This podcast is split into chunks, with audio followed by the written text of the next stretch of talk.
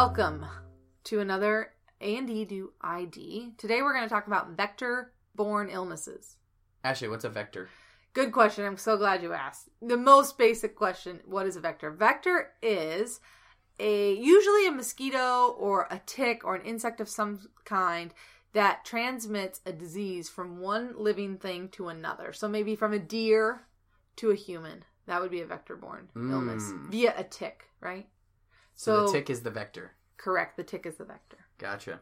So the boards want us to know actually a lot of vector-borne illnesses. The first thing they want us to know though is prevention of vector-borne illnesses. How do I prevent vector-borne illnesses?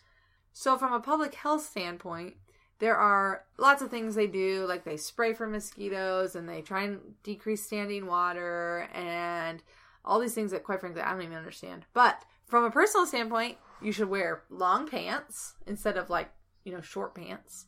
Long sleeve shirts, Capris, if you will. Right, no capris. Long sir, long sleeve shirts and hats if you're out in the wilderness or hiking or out kind of in bushes and things like that where ticks live. And then also make sure you spray yourself down, especially if you're going to be around uh, mosquito areas. Yeah, like with DEET. DEET. Okay, now that that's over, let's get into the meat of the topic vector-borne illnesses and let's start with one that's been in the news a lot here in Indiana recently. The Rocky Mountain Spotted Fever. Yes, it's not something that we see a lot in Indiana, but some parts of the country see a lot of this. Not the Rocky Mountains, typically. I mean, it's not the first time the name of something has been completely wrong. Rocky Mountain spotted fever is caused by the bacteria Rickettsia rickettsii, which is basically the same word twice. Most of the time, epidemiologically speaking, this happens more summertime because that's when ticks are out and it is a tick borne illness. So usually you're going to see a macular papular or a puritic puritic macular rash that is typically on the wrists and ankles. They don't always have the rash, but that is something that should, certainly should clue you in to something like Rocky Mountain spotted fever. Actually, about 20% of cases won't have a rash, which is what happened with this case that was in the news recently. There was no rash, so they didn't really think about it. Makes it a little bit more difficult to diagnose, Uh-huh, but you do have to keep it on your differential. This is a classic palms and soles rash. If you see that on the boards, this should be one of one on your differential for palms and soles rash. Definitely. So these kids will also usually describe a headache, and then most of the time they'll have a fever and myalgias. That's kind of a common theme throughout the vector-borne illnesses. Is usually there's some kind of fever and myalgias. So you have to look at other things to help clue you into the final diagnosis. On the boards, when you're presented with a kid with fever, myalgias, and XYZ, the XYZ is usually what's going to help you get your diagnosis. So in this case, a rash that's on the palms and soles, ankles, and wrists, Rocky Mountain spotted fever. And they often have classically hyponatremia on lab tests, and they usually have some decreased cell lines in their on their CBC. So there's some clues, both clinically and on a test, say the boards, that might clue you into it's Rocky Mountain spotted fever over other things. So hyponatremia would be a good a good indication for that. And this is one of those that classically you're taught not to treat kids with this antibiotic. However, with Rocky Mountain spotted fever, what do you treat them with, Ashley? Doxycycline. Exactly. It's not okay to give that in- to kids in most cases, but with Rocky Mountain spotted fever, even if you suspect it, you start them on doxycycline. It's not a wait and confirm the test, it's a start them right now. And remember, normally doxycycline is not started on any kid under eight because of risk of teeth staining, unless you think it's Rocky Mountain spotted fever. And then you should give them doxy. I think they get it now. Do they get it? I We- hope so. We made it clear. I You think. guys better get it. And since we're talking about Rocky Mountain spotted fever, we can't leave out ehrlichiosis because they're transmitted by the same tick and they can actually be very difficult to differentiate. Is there any way we can differentiate them though? Kind of. I think it's the best answer. The thing is, they're the same tick we just said. They're basically the same clinically fever, myalgias, headache, maybe an encephalitis type picture.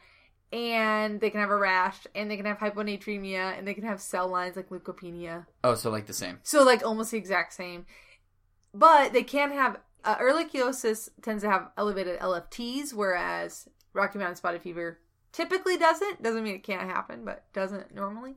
The good news is you treat them the exact same way Doxycycline. So who cares? exactly. Yeah. If either one of these, if it sounds like Rocky Mountain spotted fever on a test and that's not an option, but ehrlichiosis is, there you go. That's your answer. One point. Okay. Now we're going to talk about a pretty high yield topic, actually Lyme disease. It has two whole pages in Laughing Your Way. Two, Two. That's a lot of material. listen up, okay? Because we're going to talk about Lyme disease. And this is not chronic Lyme, okay? For all those people who think that's a real disease, it's not. Although I was laughing because I was looking for Lyme disease in the infectious disease section, but it turns out it's in the rheum section. Yeah. So So that will remind you that this causes arthritis. perfect. Okay. Lyme disease is caused by Borrelia burgdorferi, which is a bacteria that is transmitted by the Ixodes deer tick. Which usually is some kind of question somewhere that you need to know the actual tick that it's transmitted by. It's I X O D E S. I think it's Exodes. Yeah, I agree. I think that's right. Perfect. It does take 36 hours to actually transmit Lyme to you. So if they come in with just a couple hours of a tick, it's not. And that is actually not only a question on the boards, but a question in clinical practice is if it, somebody comes in with a tick that's only been on for a few hours, it has not had a long enough period of time to transmit the disease. They don't have Lyme yet. Correct. The other thing is that another way to prevent tick borne illnesses is to f- have frequent tick checks because, again, it takes 36 hours. So if you frequently check someone every time they come home from playing in the woods, you can prevent them from getting Lyme disease. And by wearing your long pants and long shirts and hats. Correct. Classically, this presents with a bullseye rash. The erythema chronicum migrans rash. Yeah, that's for the fancy people. For the lay people, it's a bullseye. It doesn't appear all the time, though. So just because you don't have it doesn't mean they don't have it. Unfortunately, you can't hang your hat on rashes in these vector borne illnesses to clue you into the diagnosis because they may not have the rash. So you got to know a little bit more about it. What's even worse is a lot of these cases, like the majority of cases of Lyme, don't even have a history of a tick bite. I mean, they they're not giving us anything. Nope. Got to use the rest of your clinical skills. Oh man, it's too hard. So, what other clinical skills can we use? Well, they often have kind of vague flu-like symptoms, but they classically have three organ systems that are involved: carditis, arthritis, and neurologic symptoms, Can. or bilateral Bell's palsy. It's neuro. That's neuro, yeah, because it's facial nerve. Yeah. So it's something. And then carditis, they can have heart block, which I've actually seen in real life. And they can have carditis, so myocarditis, things like that. And then they often have a pauciarticular arthritis. What does that mean? Just like a couple joints. It's not like all the joints, it's not one joint. It's like a few joints. It's usually bigger joints like the knee. Okay, David, so now I've decided I'm pretty sure they have Lyme. What do I do? How do I decide if they have Lyme or not? I think that there are some tests that we can do. Okay. And I think that the one that they want you to know is a Lyme antibody EIA titer. And then they want to confirm with a Western blot. It's kind of one of those sensitivity, specificity, just to throw a little biostats in for you. That I'm guessing the sensitive test is the Lyme antibody, and the specific test is the Western blot. Lyme antibody titer first, and then a Western blot to confirm. Perfect. Okay. Treatment is Spoiler alert. doxycycline. But this is different than Rocky Mountain Spotted Fever because if they're less than eight years of age, you don't do doxy like you do with Rocky Mountain, Mountain Spotted Fever. What do you use instead? You can do amoxicillin or cefuroxime. So you actually need to pay attention to the kid's age if you think it's Lyme. Correct, because that they might try and trick you because doxy's easy, but amoxicillin or cefuroxime if they're less than eight years of age, because doxy is not safe for them because of teeth problems. And the only other thing to know is that it's a little bit like syphilis Mmm, syphilis. because they can have the reaction after you start treating the Lyme called Jarisch Herxheimer reaction, which is when basically you start treating the Lyme and you bust open all all over the bacteria cells and they cause a sepsis like picture with hypotension and they can be pretty sick. Know that that's a possibility with Lyme as well. Sounds good. Just so everyone knows, there are a ton of tick borne illnesses. The CDC, which I'm going to tell you right now what they have listed, there's a lot of them. according to the AAP board outline, these are not covered, but just for completeness, I just want to mention them. Anaplasmosis is tick-borne, babesiosis, which is more kind of Maine, uh, northeasterner states, looks a lot like malaria.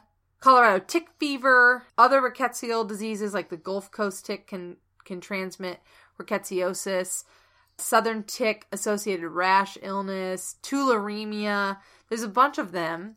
They all kind of are similar, but they shouldn't be on your boards. But clinically, if you're working in places that have a lot of these, you should be aware of them so that you can you can treat them appropriately. I'm going to shift gears a little bit, stay in the vector borne illnesses, but we're going to change vectors from primarily ticks to more mosquitoes. These are going to be the arboviruses. Also, not bacteria, these are viruses. Your arboviruses are going to present late spring, early summer. Again, same concept as your ticks. It's warm out. The you know things are breeding. There's more of them available. They can be transmitted by ticks, but more these are often thought of as mosquito-borne illnesses. The ones that you're going to hear about are like St. Louis encephalitis, Western and Eastern equine encephalitis, West Nile, and dengue fever, and also chikungunya. I love that one. It's actually It's just not going to be say. on your test, but it's a cool one to- clinically to see. These are gonna be like a viral encephalitis type picture. You're gonna have fever, irritability. You can have some change in mental status, hence encephalitis, and then also headaches. You're usually gonna tap these kids because they're encephalopathic. They're probably gonna be febrile, so you want to make sure they don't have a bacterial meningitis. Once you tap them, you're gonna end up looking more like a viral or aseptic meningitis, and then you may have to look further if they had some kind of exposure. There is no treatment. You're going to basically support them and hope they get better.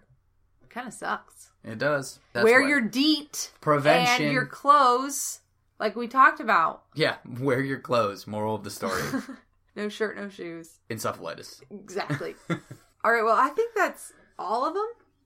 I Pretty mean, much. I mean, the ones that the boards care about. Yeah, Clinically, there's a lot more.